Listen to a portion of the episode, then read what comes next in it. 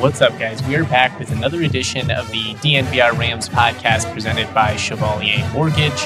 As always, I'm your host, Justin Michael. I had a chance to catch up with Trey McBride yesterday uh, via Zoom. You know, he's obviously a team DNVR athlete, so we're going to try and have him on the podcast throughout the season. We just kind of talked about, you know, what went well for him in this last week. We talked about the Vanderbilt game, kind of what they expect to see, all kinds of stuff. It was a very enjoyable interview. You know, we talked about a couple of things they did do well in that South Dakota State game. I understand why everybody's frustrated, and I think it's it's more than justified. I mean, you don't want to lose by double digits to an FCS team, even if they are really a good one. I'm not trying to make excuses or tell everybody they shouldn't be upset. My whole point with some of the content that we've made, whether it be, you know, the Rams film room, the takeaways, or this interview, was just that it wasn't all bad. There actually were some positives, especially after rewatching the game. I felt a little bit better. I know that feels crazy to say, um, but if they, you know, if they build off what they did well, and improve in the areas where they didn't, I do think there's a chance for this team to at least be competitive. And again, as I've said multiple times, South Dakota State is not the worst team that CSU will play this season. I promise you that. So be skeptical if you want. I think that's fair. I'm not going to tell anyone they shouldn't be. I'm just saying don't throw the towel in just yet. We have a long season ahead of us. I mean, they have an opportunity to, to respond here against Vanderbilt. I, I would say it's definitely a must win for CSU. The players definitely view it that way based on what we've heard. But I do think, just as a fan base as a whole, we've all gotten really reactionary, maybe even overreactionary. And I don't think it's necessarily anybody's fault. I think so much disappointment after, you know, the the expectations were just so high coming out of the McElwain era. And then with the on campus stadium, everyone kind of expected CSU to take it to the next level, to, you know, be Central Florida, to be Cincinnati right now, you know, to be one of these teams that was getting into the Big 12. And that's something I'll talk about in the next couple of days as well. I've been kind of trying to follow it all and, and read it before I did a podcast on it. I don't think the Big 12 is going to stop at, at just these four teams. I don't think that is enough to move the needle as a whole. I think they know that. I think this is just kind of them trying to put a band aid on the situation and, and stop the bleeding a little bit and just stay relevant long enough to put a plan together. You know, we'll see. Maybe that's me trying to be too optimistic, but I would say I, I wouldn't say the chances of CSU getting an invite down the line, not anytime soon, not necessarily out the window just yet, but I don't know. We'll see. Need a whole lot more success because it's it's clear that football success and, and recent success was highly prioritized during this first round of expansion for the Big 12.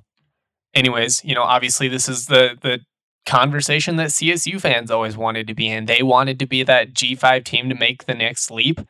And I don't think it, it's unfair for them to have felt that way, especially at the time. I mean, it, it sure seemed like things were heading in the right direction, but at this point, you know, 2014, even 2015, there was still some optimism in those early years of the Bobo era. That feels like forever ago, man. And it, it's it's just unfortunate that we started the the season with such a disappointing loss. I mean, not that CSU fans aren't used to it between all the times they got smacked around by CU in the opener, but I just mean it's especially this year because everybody was so excited. It had been two years till anybody had got to go into the stadium. There was such an electric crowd. It was there for the taking, you know? There was an opportunity for CSU to really capitalize, to win, to to capture an audience and create, you know, a younger fan base to an extent. That's that's gonna be CSU's big issue if they can't, you know, get some of these students engaged out here over the next couple of years. Cause more or less, I mean, the Bobo era led to an, an, an entire generation of CSU students that just don't give a shit about CSU athletics. So I don't know, you know, things got to change and they got to change quickly. Whether that's going to happen, we'll have to see. I'm just trying not to talk about the negative 24 7 because I just think it gets a little old, you know? Got to look for the bright spots when we can.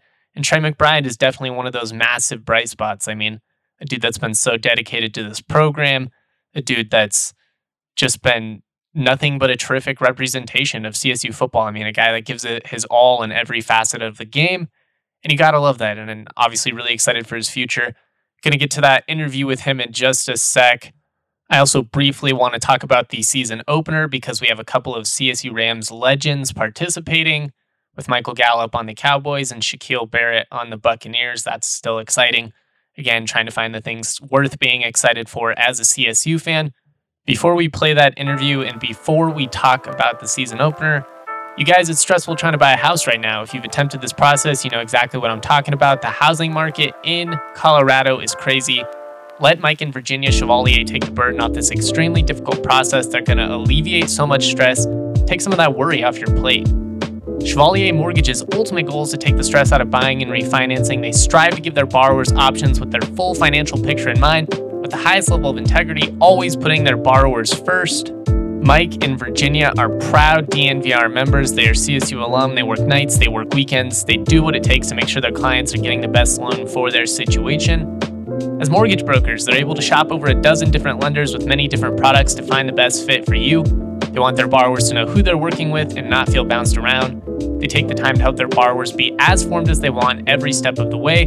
Mike and Virginia will take the burden off folks so they can focus on their home being a home, not just a house. They have a fun perk for DNVR listeners right now. If you visit them at dnvrmortgage.com, you can enter to win a free DNVR shirt or hat of your choice. Most importantly, you're going to get set up with a free consultation to discuss all your options. That's dnvrmortgage.com. If you're feeling a little more personable, you want to talk to somebody on the phone, give Mike a ring at 970 412 2472. That's 970 412 2472. Tell him Justin from DNVR Rams sent you, or you can always visit dnvrmortgage.com. Michael Chevalier, NMLS number 1931006, Virginia Chevalier, NMLS number 1910631. Cool, cool, cool, cool. Like I said, we will get to that McBride interview momentarily. Also, definitely want to talk about the season opener with Gallup and Barrett. I really briefly, though, wanted to talk about some exciting things that are happening over uh, with DNVR. We're going to have a CSU watch party for the Vanderbilt game at the DNVR bar for this Vanderbilt game. So if you can't make it up to Fort Collins this weekend and you're in the metro area, go over to the DNVR bar off Colfax and York. It's right across from East High School. Really, really cool spot. Used to be the three uh, Red Lion or Three Lions soccer pub. I can't remember. Anyways, now it is the most poppin' sports bar in Denver. Uh, I meant to talk about that before the week one game. We're going to have every CSU game on at the bar. So if you're in the metro area and you're looking for somewhere to watch it, head over there. I'm hoping there's going to be a lot of Ram fans there. I hope it becomes a fun atmosphere. Uh, I'll probably be there for some road games at some point this season, depending on how many games I ultimately travel for. Uh, definitely, I'm thinking the Iowa game because I, I don't think I'm going to be able to get out to Iowa, unfortunately. But we're also going to have another watch party, this one in Fort Collins for the Toledo game. That is actually going to be at Panhandlers Pizza, you know, a Fort Collins OG establishment. They've got great pizza. It's a really cool, fun spot to hang out. Um, I haven't got to spend a ton of time there since they moved locations. I always knew, you know, the OG panhandlers when I was still in college over by campus, but I'm I'm just stoked that it, it's been revived. I'm stoked that it's back in the community, and I'm hoping that this works out. So, you know, if you're in Fort Collins or if you're willing to come up, it's a 2 p.m. kickoff. So it's going to be nice and early. You can still get home at a reasonable time. You know, it's not all these night games. I get why they have to do them. This is not me complaining about the night games. I'm just saying I also understand that the drive on I 25 is a nightmare because I do it all the time now. But you got to do what you got to do for your team. You know, you got to be dedicated. It's worth it. You know, a couple hours on the road, not the end of the world, especially, you know, hopefully for some Rams wins. Gosh, that would be awesome. But it's going to be a great time. I will be there. We'll have some other people from the DNVR crew there. We're going to have merch for sale. It is going to be dope. Really looking forward to that one. So if you can make it out to Panhandlers Pizza, for that Toledo game. I would much appreciate if you want to talk ball with me. I'm going to be there, you know, especially for DNVR members. I'm down to talk whatever you want. But if you listen to the podcast podcast as well, you don't just have to be a member. I'm not going to big time you or anything like that. Um, you know, come by. You know, it's going to be a great time. We're trying to build up the CSU Rams community, especially, you know, in the DNVR universe. I think some people, and and I get it. You know, some of our biggest DNVR people, you know, some of our biggest media personalities, RK, Ali, you know, they're Buffs people. And I think that tends to make, you know, some of the general public think that DNVR as a company cares more about CU than CSU. That's not the case. Lindsay, you know, I mean, Brandon Spano, our, our CEO, our founder, he got married in Canvas Stadium this past summer. Lindsay, who he married, She's diehard Rams. CSU till she dies. And we have plenty of other people. Rudo, our Avalanche guy, he started his college career at CSU. Eric Weedham, our design guy, literally the person that does all of our creative stuff, all of our branding, all of our shirts. He's a CSU guy as well and a Fort Collins native. So I just wanted to be known we're all about the green and gold at DNVR. And we're going to have new shirts coming. We're going to have a couple of new shirts coming this fall. I was actually hoping the Trey McBride shirt that we have in the works would already be out, but it's going to be out soon and, and it's going to be dope. So just stay patient. That's that's my advice. We got a long season. Try to enjoy the the little moments, and I'm gonna try and do the same. All right, let's talk about this Dallas Tampa Bay game, and then I will get to that Trey McBride interview because I know that is what everybody is most anxious for. I have a couple of things that I'm looking for in this game, starting with, you know, how quickly does Tampa Bay come out of the gate? They started slow last season, you know, early in that Arians Brady tenure, I had some questions about what, you know, is this going to work? Is this going to is this going to work for old Tom after being in New England all those years, new system? And eventually they just kind of let Brady do his thing. And that's when the offense really took off. Obviously, the, the defensive talent has always been there. They have one of the best front sevens in the league. They've got a solid secondary as well. Based on you know the podcasts I listen to, some of the articles I've read, uh, Antoine Winfield Jr. is just having an awesome camp. Love to hear that. Hopefully, he gives Tyreek P, uh, Tyreek Hill, excuse me, the peace sign again down the line. But I just want to see does Tampa Bay come out like the dominant unit that they were over the final you know, eight, nine, ten weeks of the regular season last year and into the playoffs. I mean, even though that offense did figure it out and Brady was able to get the ball into the hands of his skills skill guys, obviously Gronk had a couple of touchdowns in that Super Bowl. Antonio Brown was good in the playoffs. I mean, they found a way to make it work. It was defense that carried that team. And I just want to see are they able to replicate that success because it's tough to do in the NFL. We just don't see it all that frequently. You know, it's a big reason I, I wonder, and this is a side tangent, if the Kansas City Chiefs are going to keep up their dominance because it's just hard to stay at the top of the league for that long, even when you have a tremendous quarterback. I mean, when you think back, there have been a lot of really good quarterbacks to play in the league. Peyton Manning, for instance, you know, he doesn't have 10 Super Bowls. I know Brady is kind of an outlier in this conversation, but, you know, Ben Roethlisberger was really good for a lot of years. He only has a couple, you know, it's just it's hard to be the best team in the league for a three, four, five year span, especially in consecutive years. Even the Patriots dynasty, which is one of the most impressive things to, to happen in pro sports, there were a couple of years in between where they were not quite as good. They were never awful, but they had some down years, usually because of injury, which makes sense. But it's hard to stay king of the hill, especially in the NFL. The parity is just too even. And and that's what's great about it. I mean, that's that's the one thing that I think the NFL has a big advantage over college football right now is just you have good teams all over the country. And because of that, you have rooting interests all over the country. There's nobody that tunes out. You know, you have teams on the West Coast that are really good. I think the NFC West, top to bottom, probably the best conference in football right now.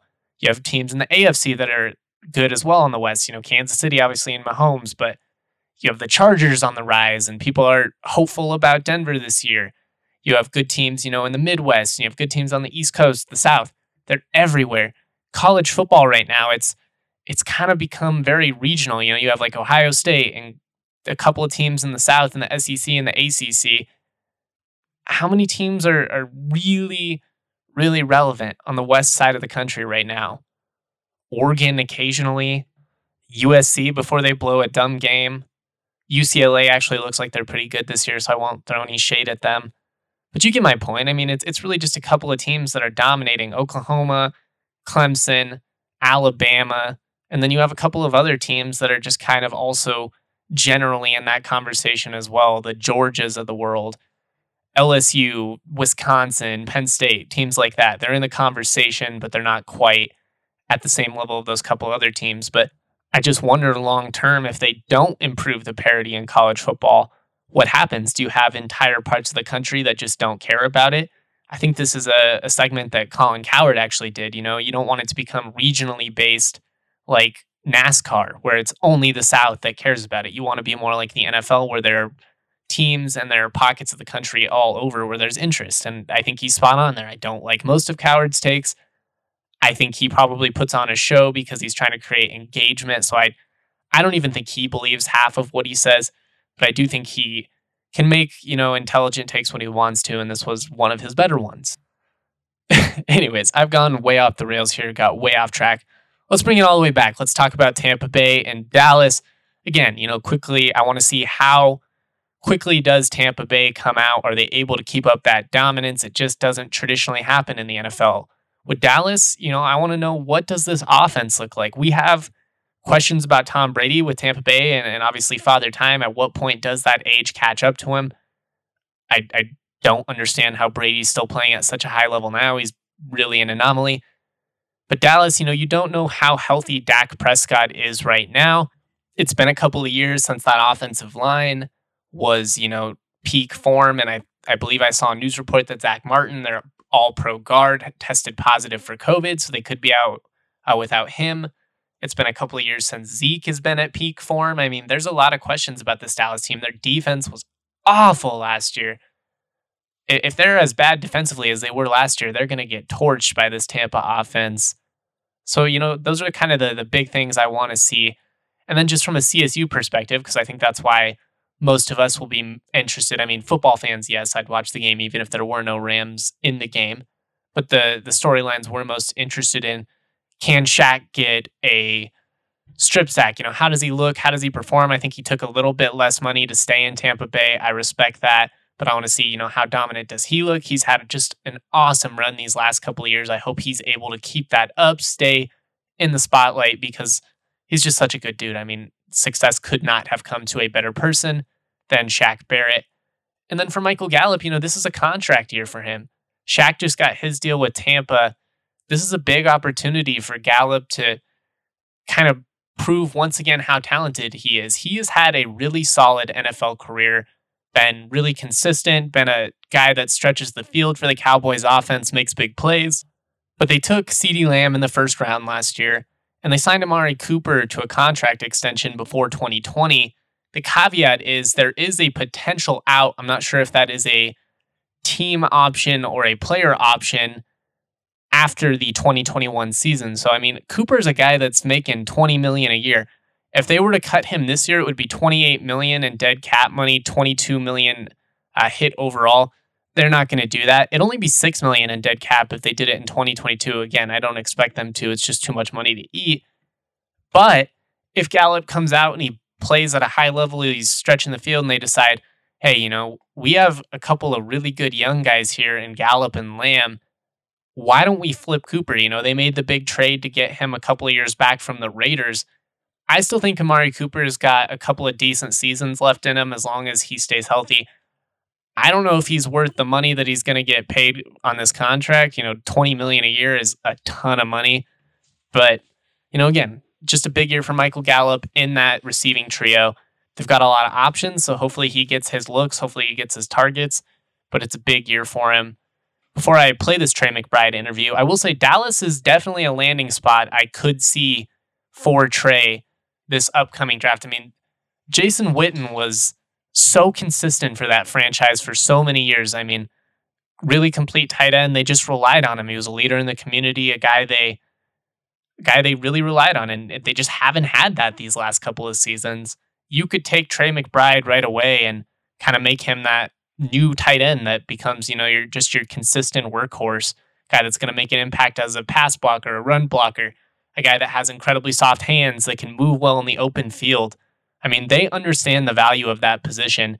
And they're also a franchise that's really invested in Mountain West players over the last couple of years. I don't know if that is just because of Kellen Moore and his connections, but you know, they they brought Gallup in, they brought Leighton Vander Esch in, they brought Cedric Wilson. There've been a lot of Boise guys to and just Mountain West guys as a whole to come through Dallas. Something to keep an eye on. Just something to keep an eye on. Okay. Okay. Let's play that Trey McBride interview. Uh, before I do, though, fire up your tailgates. The NFL is back. Get in on the action before opening night kicks off with DraftKings Sportsbook, an official sports betting partner of the NFL. With the NFL returning, DraftKings is giving all customers the opportunity to participate in this year's no brainer offer. DraftKings Sportsbook has moved the spread to Tampa Bay plus 73 for all customers. That means as long as the Bucks don't lose by 74 points, and they are not going to lose by 74 points, you are going to cash in If you haven't tried DraftKings yet, don't miss out. DraftKings is giving new customers $200 in free bets instantly when they bet $1 or more on any week one football game. Download the top rated DraftKings Sportsbook app now. Use the promo code DNVR when you sign up. Bet $1 on any football game to receive $200 in free bets instantly with the promo code DNVR only at DraftKings Sportsbook, an official sports betting partner of the NFL. Must be 21 or older, Colorado only, free bet promotion for new customers only, minimum $5 deposit, maximum wager limits to apply. One per customer, restrictions apply. See DraftKings.com slash sportsbook for details. Have a gambling problem, call 1-800-522-4700. You know, I've also got to shout out the homies over at Solace Meds. They've got some smoking hot September deals for you. Solace Meds, the premier dispensary, they are always hooking it up, seriously. They've got incredible deals for you every single month. Solace Meds has four convenient Colorado locations one in Fort Collins, one in Wheat Ridge, one off Broadway, and one just blocks away on East Colfax from the DNVR bar. Here's what you can look forward to for the month of September. Can America gummies are 25% off, strains tinctures are 20% off, Rockin' cartridges 25% off, Glacier concentrates are 20% off. If you missed their Labor Day sale, that is okay because they have a Patriots Day sale for 9 11. You can buy three, get the fourth for 10 cents. So, so dope. If you head into any location, you can get a free Solace bar. These things are delicious, or a King Cone when you mention the code DNVR20 as well. On top of that, you're getting 20% off your entire order. They're literally giving you free products and 20% off your order. All you got to do, use that code DNVR20 and you're going to get the hookup. Solace Meds makes your cannabis shopping experience a delight. Head to their website, solacemeds.com. Order online, pick up at your convenience. Easy as that. Make sure, again, use that code DNVR20 to save 20% off your entire order and to let the homies know at Solace that, you know, DNVR is hooking it up. All right, cool. Let's let's play that Trey McBride interview. I feel like I've been teasing it for much longer than anticipated. I thought this first part of the podcast was going to be about 10 minutes. It was about 20 minutes, but it's how it goes. It's football season, got a lot to talk about. Anyways, big thanks to Trey McBride for giving us the time. I think you guys are going to enjoy this interview. Sounds like the team has the right mindset, like they're pissed off. And uh, yeah, we'll see what they do against a very poor Vanderbilt team. I will have more content throughout the week, more written content. Make sure you check out our Rams film room. I'm going to have some features, all kinds of stuff. I'm also on the draft pod, I'm on the fantasy football pod. So if you have questions about college football as a whole, about your fantasy football team, send them my way. Make sure you're following us on all the social media. And uh, shout out to PHNX. That's right, we have expanded into a new market. Big things are coming uh, over at DNVR. Talk, I'll talk about that a little bit more on tomorrow's podcast. That's all we got today. Much love, y'all. Enjoy the interview with Trey McBride. All right, joining me on the DNVR Rams podcast presented by Chevalier Mortgage, we've got a special guest, Trey McBride, Team DNVR athlete and star tight end of the Colorado State Rams. Look, Trey, I mean, I think your your demeanor post game said it all. It was clearly a frustrating night. That's not how anybody wanted to start the season. But we're not going to dwell on all that. You know, we're going to kind of focus on moving forward because one week doesn't define a season. I will ask you a little bit about that game. You could just because you specifically had a very good game, but you know, how has everybody responded this week? Has the has the mindset been good? Have people been, I don't know, like pissed off maybe even? Yeah, you can definitely see the uh, fire in guys' eyes. Uh, you know, coach uh, really wanted to address the run game, and that's what he's done this week. He uh, he's you know like like you guys said he's changed practice around he's he's made it to where the run game isn't going to be an issue ever again and and you know that's something coach Addazio prides himself on is running the football and when he doesn't get that done, it really frustrates him and it's not, you know, in his best interest. So like that's kind of something we've really been working on. But today the offense had a tremendous practice. We came out a little slow, but after about the second, third period, we kind of got some fire going and and turned it around. The practice was awesome. I, I, I mean, the Rams definitely got better today, and uh, that's that's all we can ask for. So. I mean, Addazio was pretty honest when he talked about the offensive line and just, you know, in his opinion, that it wasn't good enough. Talked about how guys were getting blown back too much now that you've gone back and watched film, how did the tight ends do? I mean, can they step it up a little bit when it comes to the block game as well?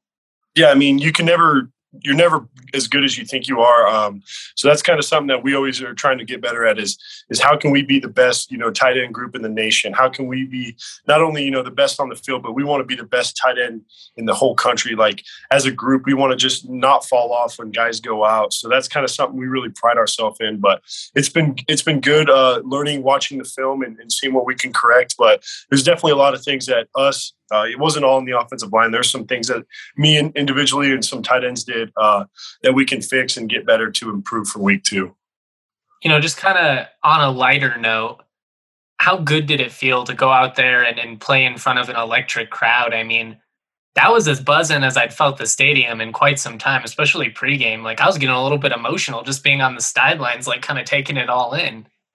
No, it was awesome. You know, after a year of not having any fans, and then you go to a game where, you know, there's 30, 40,000 people there. It's, I mean, it's unbelievable. The the student section showed up. The crowd was electric. You know, it was fueling. Um, it was awesome to be a part of that. And, uh, you know, I'm just we're going to get everything fixed so the fans keep wanting to come back and, and have something to watch. So that's something that I'm looking forward to is to prove to them this week that, you know, we, we can improve and we're not that football team. We're a better football team than what we showed on Friday night. I mean, how much do you think maybe nerves kind of played into it? Just considering, I think that would make sense. You know, a lot of these guys haven't played in front of a crowd like that maybe ever in their college career, if not in a long time. I mean, everybody's hyped up. Addazio said post game he felt like the adrenaline levels were really high, especially early in that game. I mean, I kind of think back to the miss, you know, throw to Dante. It was so close, you know, just inches. You know, maybe just a matter of being a little jittery and nerves. You know, playing in, in front of the people, just being a little too excited. Yeah, I think that could definitely be it. Um, you know, guys were just excited to get out there, but at the end of the day, um, you know, we didn't do our job. We we didn't win the ball game, and and whether there was one person in the crowd or forty thousand um, shouldn't be an excuse. I mean, we should know what we're doing, whether no matter how many people are in the crowd. So that's for something sure. that that we're gonna that we got fixed this week, and, and we'll be ready to go for week two against Vanderbilt. What are you kind of what are the coaches emphasizing? I mean, South Dakota State, they really kind of loaded the box most of the game. And I know that kind of forced you guys to throw maybe more than Addazio even wanted to. I imagine you guys are seeing a little bit more versatility or I mean, it's kind of weird preparing for them, just given that it, you know, they only have one game under this coach. I, I, imagine you guys are looking at some Notre Dame stuff. Yeah, we definitely have looked at a lot of Notre Dame stuff. We've looked at what they did last week against uh, East Tennessee State. Um, so it's just it's been it's been good to kind of see what they're doing and how they align to different formations and what they think they're going to do against us. Uh, you know, since we run the ball so much, so we're kind of preparing for everything. And you know, uh, it's better to prepare for everything and, and not see it than to not prepare for it and then see something in the game where you're like, uh oh. So we're kind of preparing for a little bit of everything. And that's something that I'm looking forward to is just once we go out there, the first play, we'll know exactly what we're getting and then we can adjust from there. Were you surprised that South Dakota State kind of just stuck with what they were doing? I mean, there wasn't a lot of like versatility. They were just kind of, you know, putting seven, eight guys up in the box and kind of daring you guys to throw. And I mean, the one thing that stood out to me was the passing game. It did get going. I mean, Todd got in a rhythm. He made some throws down the field to Dante. You obviously had 13 catches. It's not like it's not like it was a total disaster on that front, you know? Yeah, it's just uh, up front. You know, we we got to put a hat on a hat, and that's something that we didn't get done in the run game. Was a lot of guys were missing blocks, um, not going to where they're supposed to go, and that's something that that we've really focused on this week to get that run game going. You got to at least you know block somebody, um, whether it's the wrong person or not. You know, you got to block. uh, that's kind of something we've been working on is is trying to get every everybody in the right spot, blocking the right people. So you know we can give David Bailey a chance to uh, to make it you know be explosive, and, and he didn't have that opportunity on Friday.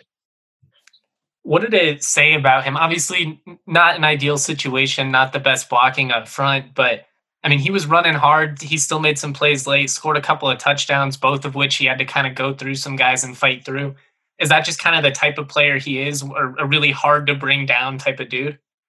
Yeah, he is. He's a tough guy. He's smart. Uh, I mean, his legs are huge. He's he's a guy that you're going to bounce off tackles. But I really felt bad for him watching the film and, and seeing how poor, you know, up front we did blocking, uh, me included. We there's a lot of things that we can fix to give him an opportunity to to be more explosive and have some more yards. Because I mean, he, he carried for what three yards a carry or whatever. But I mean, he was he was getting tackled by four or five guys, and and that's hard to do, you know, consistently. So if we can get him and get hats on hats and, and block guys the way we're supposed to, I think once he gets going, he's going to be hard to stop.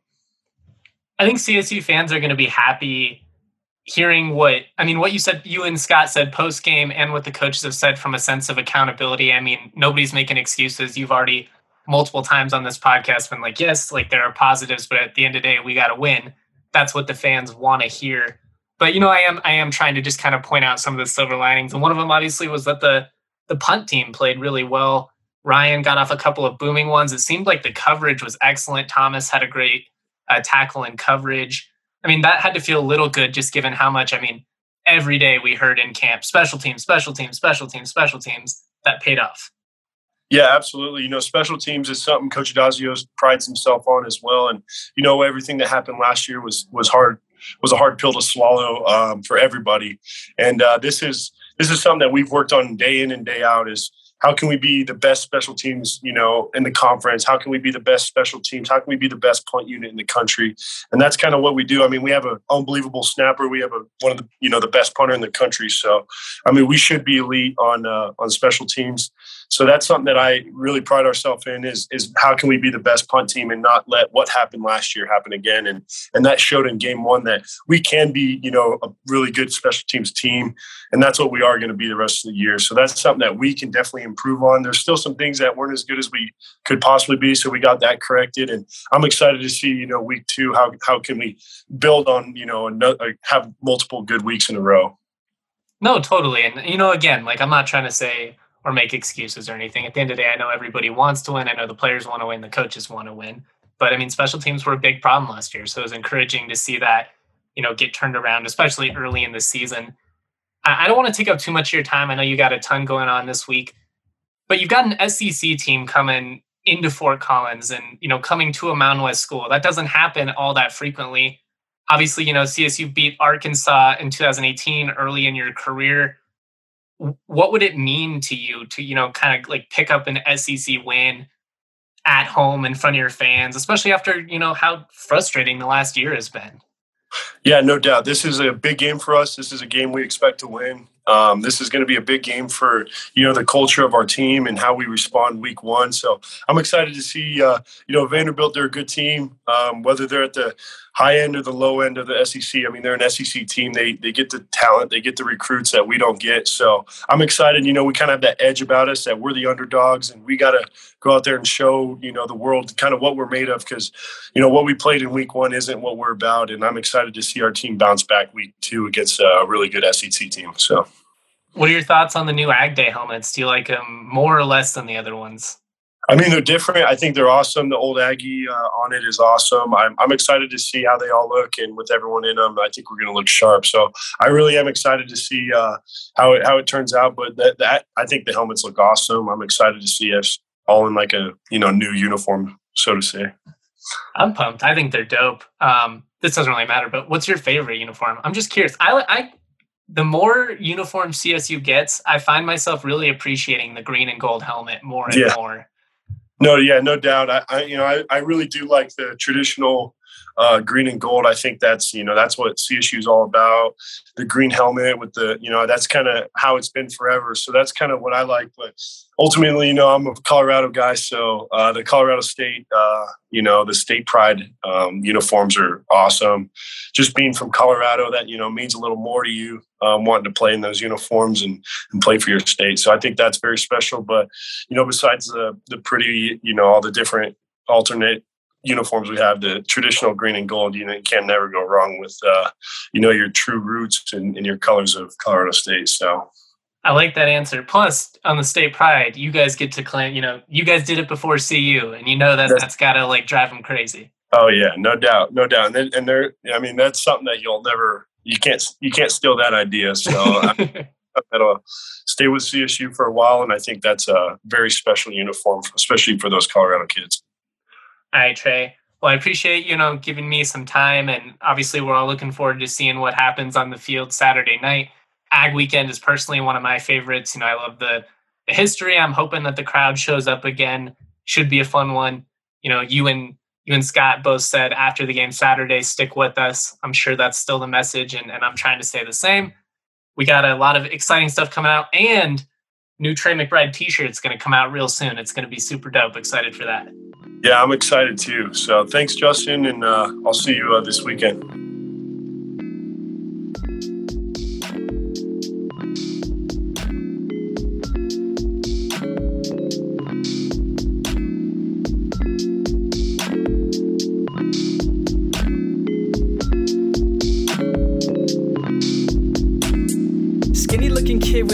Khakis, wearing graphic tees, feeling way too trendy. Raps that kill. Oh, I'm deadly, primed and ready like machetes at a deli in New Delhi. Feeling scummy like Martin Shkreli. Turn jam into jelly, then drink it like juice. But water's the truth, so I sip on that too. Skinny looking kid with no car keys, like the only thing I drive is RCRV's got the stash like Steve Harvey. Oh, I'm gnarly.